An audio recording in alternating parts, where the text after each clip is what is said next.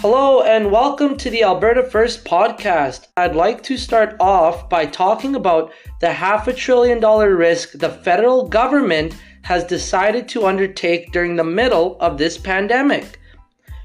Conservative MP Pierre Poilievre brought it to light on April 10th, 2021 during a Zoom questioning period.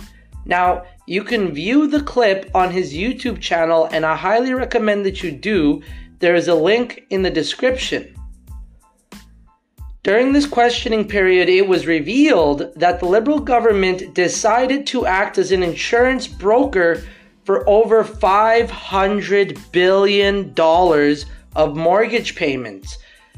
And they did this through a bank, a federally owned bank called CMHC or Canada Mortgage and Housing Corporation. Okay, so now this government owned entity, this bank, that decided to insure half a trillion dollars worth of mortgage payments is ran by a liberal member of parliament called Ahmed Hussein, who was born in Somalia, believe it or not. Now, just to get an idea of this half a trillion dollar mortgage scheme that Ahmed Hussein has approved, um, in 2008, our federal government under Stephen Harper owed $1 trillion in federal debt. Okay, so this $500 billion mortgage scheme is a problem that is half of what our national debt was in 2008. Okay, now under Trudeau, the gross federal debt has literally doubled to 2.3 trillion dollars in gross debt. Now, net debt, it's about 2 trillion dollars, but our gross debt is 2.3 trillion dollars today, right now. Okay? Now, Alberta in no way wants to be part of this half a trillion dollar insurance scheme, okay? Because it is absolutely destroying the housing market throughout Canada if you can believe it or not. And we are very lucky in a sense because most of the assets that the government has managed to hyperinflate with this reckless, reckless mortgage insurance policy are located in Ontario and in the provinces east of Ontario. Okay, the houses that comprise most of this half a trillion dollar mortgage debt are actually located particularly in the Atlantic provinces along the East Coast. Now we can see that the average house price before COVID in the Atlantic provinces was quite a bit cheaper than it is now. Before COVID, the average price in the Atlantic provinces, like just the average price of all the provinces over there put together, was $240,000 before the pandemic. And now, after the pandemic, the average house in all those provinces is being sold for over $300,000. Okay? What happened in this one year that would cause housing house prices to surge so much? There's a lot of evidence that points towards a uh, a housing market that is losing value. Okay, the fact that our economy sucks right now. The fact that there's not a lot of jobs, the fact that the jobs that we have are not productive jobs, right? Um, a lot of the jobs that we have are in the service industry, such as uh, waitresses, bartenders, uh, dishwashers. Um, and when you uh, even a cashier or a gas pump attendant, see these are services service jobs, and they do not produce a lot of money, right? You're not producing a lot, and therefore these jobs get paid very little. Okay, there is nothing about these jobs that is productive enough to justify $300,000 houses in the East Coast. Okay, now, for example, New Brunswick, the cheapest province on the East Coast to get a house, you could buy a house before COVID for $188,000 on average in New Brunswick, the cheapest province on the East Coast to buy a house. Now, an average house in New Brunswick one year later is $220,000. I believe it's actually $224,000. So it's just a little over 220 grand. And it used to be a year ago $188,000. Okay. Before COVID 19, Halifax, the capital of, of Nova Scotia, had the average house selling for $300,000. Okay. And now during the pandemic, these exact houses are being sold for up to $800,000 in Halifax, Nova Scotia. That's more than a 200% increase during a pandemic. And like I said, there is no reason for houses to double in price. There's no reason for houses to go up 30% or 60% in price, which is exactly what the average house is doing, is going up between 20 to 60%. Right? Like that's normal for a house to go up 60%. It's also normal for a house to go up uh, as little as 25%, right? And that's insane. Here we have examples where houses are going up by over 200%, right? Now, these this information I'm getting from two articles. One's from the National Post. I have the link in the description. The title is, quote, Real Estate in Atlantic Canada in a Whirlwind of Demand with Prices Blowing Sky High, end quote. And the other article is from the Financial Post, not the National Post, from the Financial Post. And its title is, quote, Atlantic Canada's housing market on fire as buyers from across the country swoop in to snap up homes. Okay. Now, in the title of this second article, we can see that it is indicating that people from outside the Atlantic provinces are coming in to buy houses and pushing up the, the, the, housing market, right? This is because they all have extra money from Trudeau's handouts, right?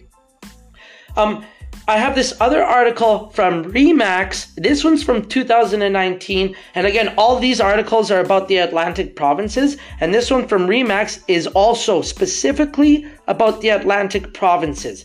And one of the biggest eye opening points in this is, quote, first time buyers in the Atlantic were a driving force in almost 70% of markets surveyed, end quote. Okay, so, first time home buyers are clearly the least experienced people in the housing market, right? So, why are the most inexperienced people being the main driving force behind the housing market on the East Coast, right? And I think one of the most obvious observations that we can make about this statement is the fact that if you're doing this for the first time, you're an amateur. And what do we know about amateurs? They're also called noobs, right? They're amateurs are not professionals. They do not know what they're doing. Okay. So it says something very big about this whole scheme and the market that has resulted because of this scheme, right? Amateurs that don't know what they're doing are participating, right? And veterans that know what they're doing, that have their second or third or fourth or fifth house, these people who are veterans are not participating in this market as buyers, right? These people are selling their houses, right? So, and that should say a lot, right? So, if you think that the people that are first time home buyers know what they're doing buying houses in this market, then what does that mean? What does that say about people that are veterans and know what they're doing, right? Are, are you saying that uh, so if you believe that people buying houses for the first time know what they're doing, then by default, you're assuming that people who own houses and have decided to stay out of this market don't know what they're doing. And that's wrong, right? It's obvious that the people who have done this before know what they're doing and they're trying to get all their chips off the table right now. And this same article goes on to say, quote, Newfoundland and Labrador and New Brunswick are seeing an influx of people returning home after working in Alberta's oil field sector. So, how th- this only goes back to the first point that this article was making, and it's that amateur amateurs are buying the housing market. Okay, it's not the people that are coming back from Newfoundland with no job. They're not uh, that are coming back from Alberta with no job. Those people are not buying houses, right? So This is a bubble because the inflated assets are far above market value. Now, the inflated assets is obviously the housings, the house, right? And the reason that the housing market was so cheap on the East Coast before the government got involved and before COVID is because the economy in the East Coast is relatively poor right? There aren't very many jobs year round in the Atlantic, and the jobs that exist year round do not pay very well, right? The average income in Newfoundland is $55,000 a year, and this is the highest average income out of all the Atlantic provinces. That's poor. That is poor, man. That is a shitty income. Now, the second highest average income goes to New Brunswick and they make a whole 10% less on average every year, right? So in New Brunswick, the average man makes about $50,000 a year. And in Nova Scotia, where they have the highest housing market, the most expensive housing market on the East Coast, they are they come in at third place, so second last they only make more money than Prince Edward Island. That's terrible. And Nova Scotia has an average annual income of $47,800. So that's almost $48,000. And like I was saying, these are terribly low wages. And number one, it has nothing to do with Alberta. This is not Alberta's fault. Nothing that we do keeps your wages low, right? We actually provide an opportunity for the East Coasters. And I don't feel like they're very grateful um, and now we can see that these East Coasters are going to destroy the country and they don't even know that they're doing it. The problem with this program is that I'll get into that in a second. Okay. So the first reason that this is all doomed to fail is because it's a bubble, right? And the second reason this is doomed to fail, and really the second reason is the nail in the coffin. Or should I say, this second reason is the nail that will prick the bubble. Okay? And the, the, the nail that's going to prick the bubble is simply the fundamentals of the business model, right?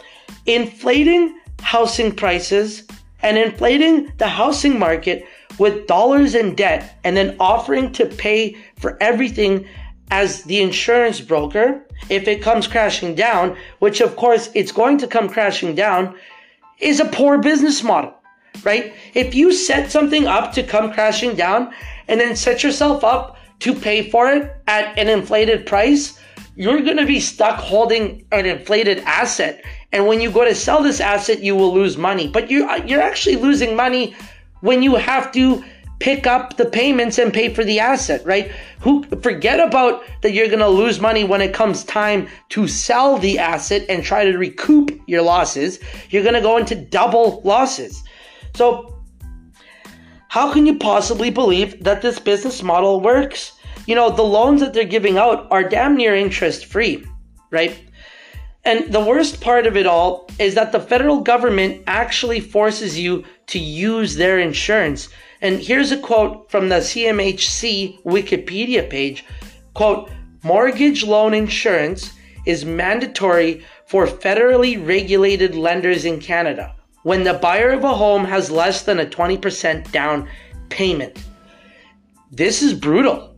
That is a death blow. That is a death sentence right there. You are forcing banks to accept, you know, mortgage applications when they know that they will never be paid the whole mortgage, right? And the only reason they're doing it is because the government is insuring these these these business decisions, right? So the RBC, TD Canada, Scotiabank, all those big major banks are issuing are issuing out these mortgages and the government bank of CMHC is insuring these mortgages, okay? What happens when you get this mortgage insurance is that it allows the borrower, aka the new homeowner, to get the same interest that someone who had a 20 down 20% down payment would get right? And the thing is, is that to get this mortgage insurance, you don't have to have any down payment. It used to be that in 1999, well, wait, let me back up for a little minute here. In 1954, if I remember correctly, 1954, 1956, sorry, that's just a date that I memorized, don't have it here on my paper. the, the CMHC required, mandated that you needed a 25% down payment to get mortgage insurance. In 1999, they dropped that 25% down payment requirement to 5%. Okay? That's crazy. That is insane and that is not cool. In 2019, Justin Trudeau, because this program wasn't working and Canada was starting to crash before COVID, Justin Trudeau started subsidizing that 5% down payment requirement. Okay. So the reason that this mortgage insurance scheme has ballooned, has inflated, has bubbled to this big massive bubble that's about to pop of $500 billion is because the only reason it's that big is because we are subsidizing the 5% down payment that was required, right? So while houses keep going up, we keep making it easier to buy houses that are going up, right? We keep making the down payment smaller and then subsidizing it so that you don't have to pay for it, so that you don't actually have to have the 5% down payment, right?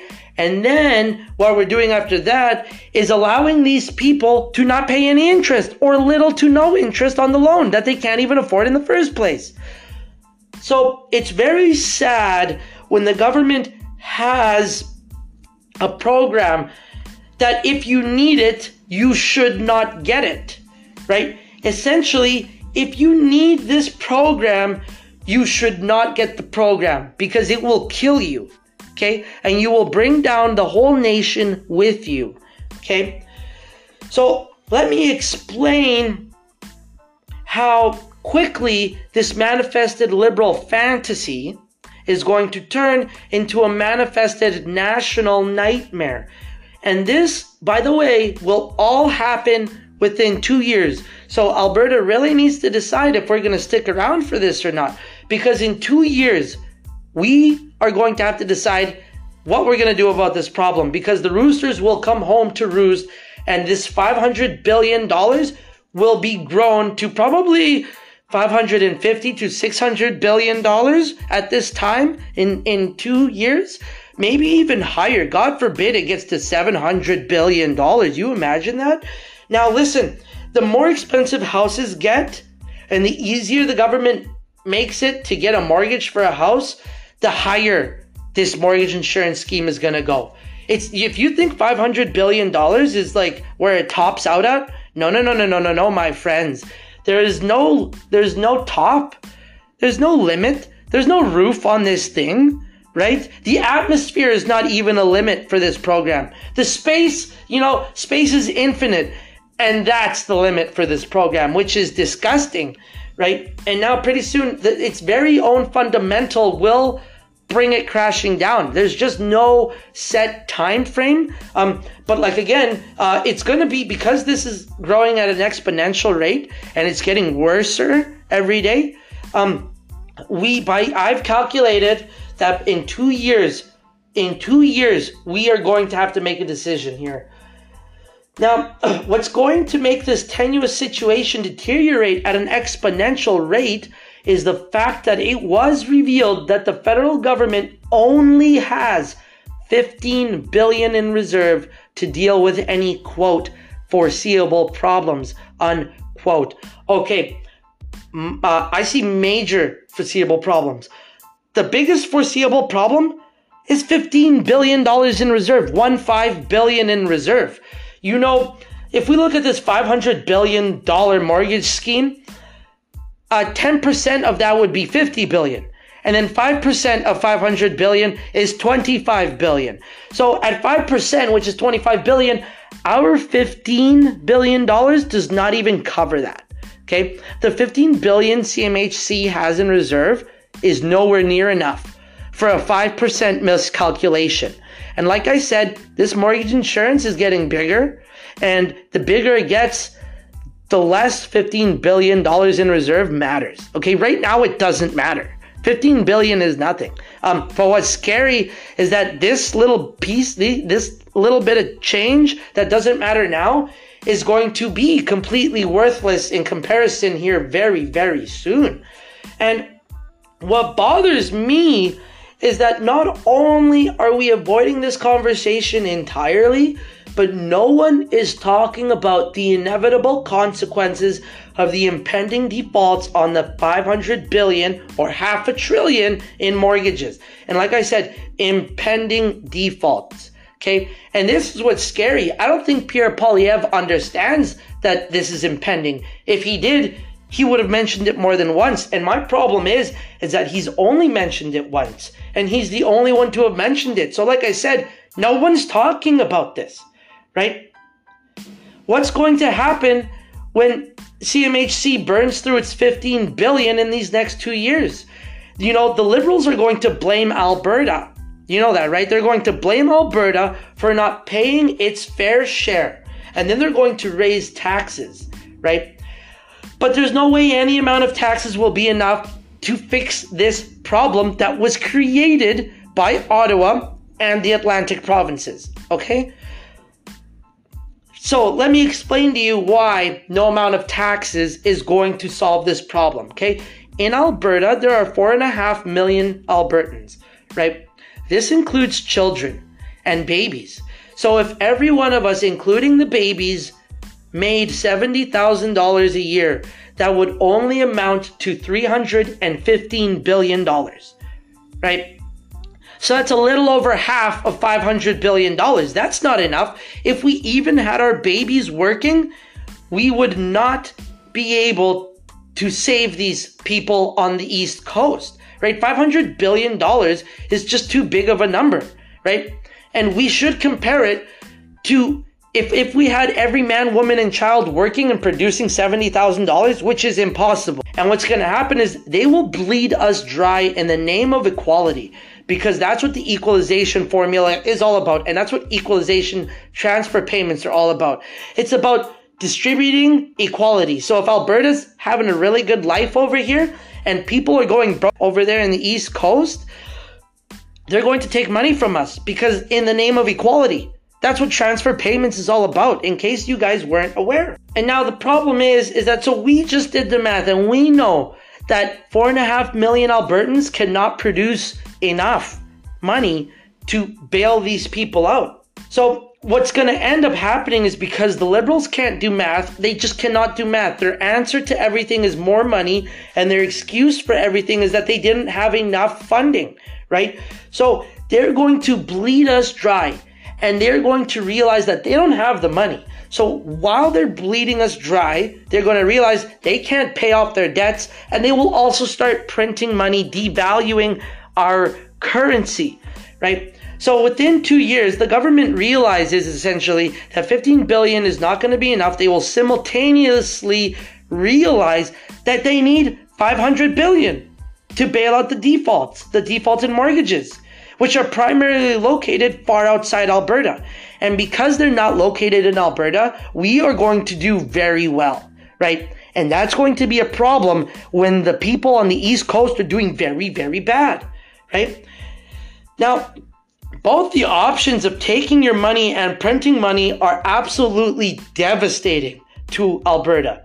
And I'd like to just end the podcast by reminding everybody of two things. Number one, humans are capable of change. And number two, we've learned from history that we do not learn from history. Alberta has to change because history will repeat itself and we will be continued to be drained of our purchasing power. We will be drained of our production and we will be taxed and restrained until our freedoms will be no more. The ambitions of Ottawa will drown our ambitions as Albertans. The best thing that we can do now is secure our wealth and our freedoms for our posterity. I really, I really hope that every single one of you that's listening to me goes out there and buys a rifle. You need at least two rifles and a shotgun. You need a 12 gauge shotgun, even if it's illegal. That doesn't matter. You need one of those. You need a 308 rifle and you need a 357 mag rifle. You need a rifle in that's chambered in a 308 round, not anything smaller, nothing smaller. Do not listen when someone says the 6.5 Creedmoor. Those are online forums that are being paid to say what they're saying. The 6.5 Creedmoor comes from Sweden. They used it in World War II to defend against the Russians. Um, and they killed more Russians than the Russians killed Swedes, but the Swedes still lost the war. Or maybe that was Finland. It was Finland or Sweden. It's a Nordic. It's a Nordic round. It's a Nordic caliber. Do not get it. It is smaller than a 308. Does not have the punching power, and it all it has is the accuracy. But you don't want to do headshots. All right. Listen. Do not get the 6.5. It's too expensive and it's too rare. But that's just what people are trying to trying to change America and Alberta. And we don't we don't want to change America or Alberta. All right, so have a good one, guys. God bless, and we'll see you on the next podcast.